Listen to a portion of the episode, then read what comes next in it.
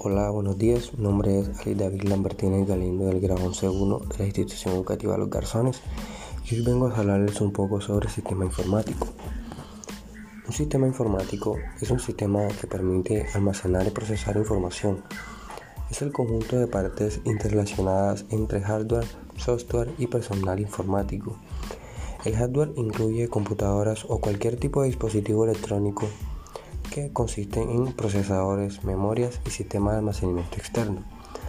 El software incluye al sistema operativo firmware y aplicaciones, siendo especialmente importante por los sistemas de gestión de base de datos. Por último, el componente humano incluye al personal técnico que apoya y mantiene el sistema, analista, programadores, operarios y a los usuarios que lo utilizan.